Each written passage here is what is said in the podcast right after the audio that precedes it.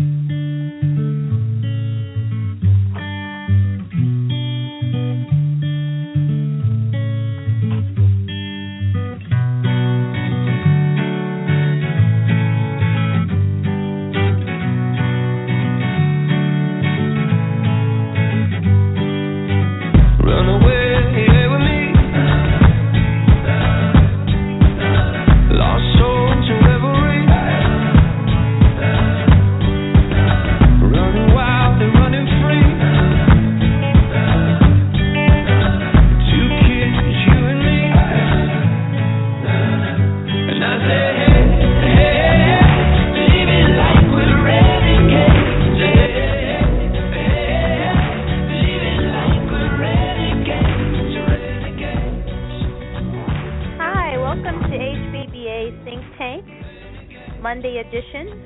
Today is July 27th, 2015. I'm your host, Donyale. And I travel from the community called Helping Build Bridges Across.com, building bridges of giving from our generation into the next. Thank you.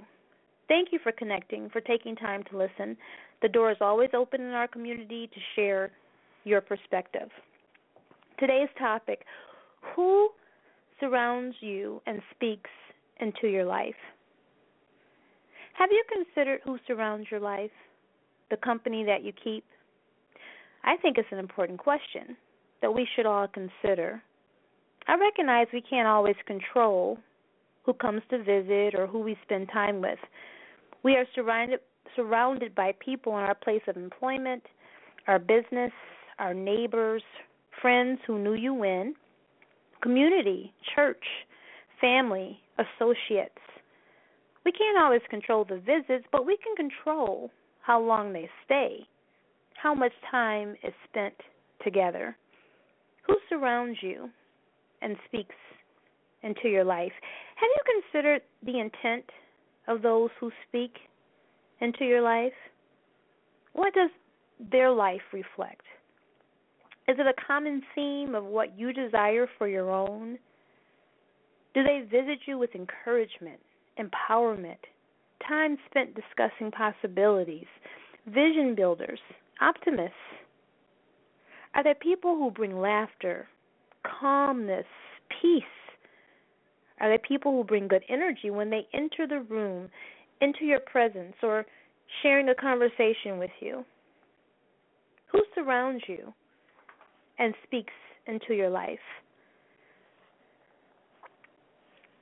I don't know what your schedule is, your obligations, your challenges, your dreams or lifestyle, but I would venture that there's a common theme for most of us.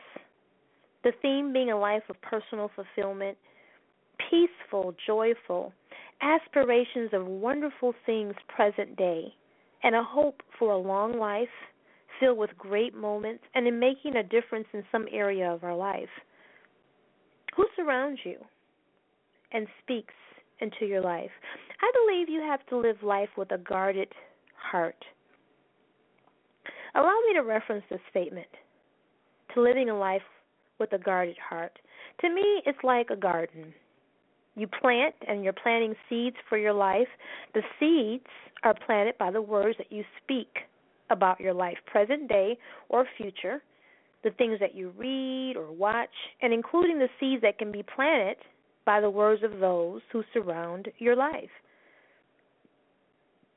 As with any garden, you plant seeds with the intent of certain things to grow, to harvest, and in our reference here, to grow in our own life. And as with any garden, while the seeds are growing, it's delicate. And you have to be watchful.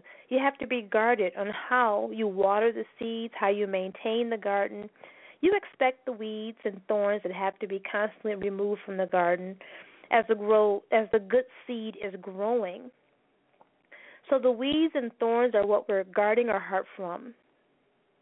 In reference to our life, the weeds and thorns are when you are surrounded by people who bring negativity, pessimistic, depressive type people. And for our garden to flourish, we have to pull the weeds. We have to remove the thorns to guard our heart by the amount of time in the presence of these type of people, especially when you're in a building phase or you're visualizing or structuring, planning for great things along your journey. Who surrounds you and speaks into your life? A great image is the formation of birds. They each play a role in flying. And they travel great distance because together they share a common theme, a purpose of destination. To travel great distance, to do great things, you have to be mindful of those who surround your life, who travel alongside your journey. Some people are content with misery, hopelessness, or living a life of status quo or complacency. And as a side note, that is their choice. They have every right to make a decision on the type of life they want to live, the type of journey they want.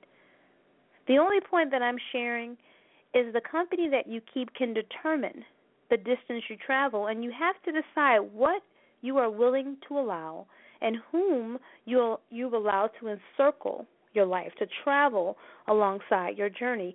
Who surrounds you and speaks into your life? From my heart to yours, the journey is fleeting and time waits on no one.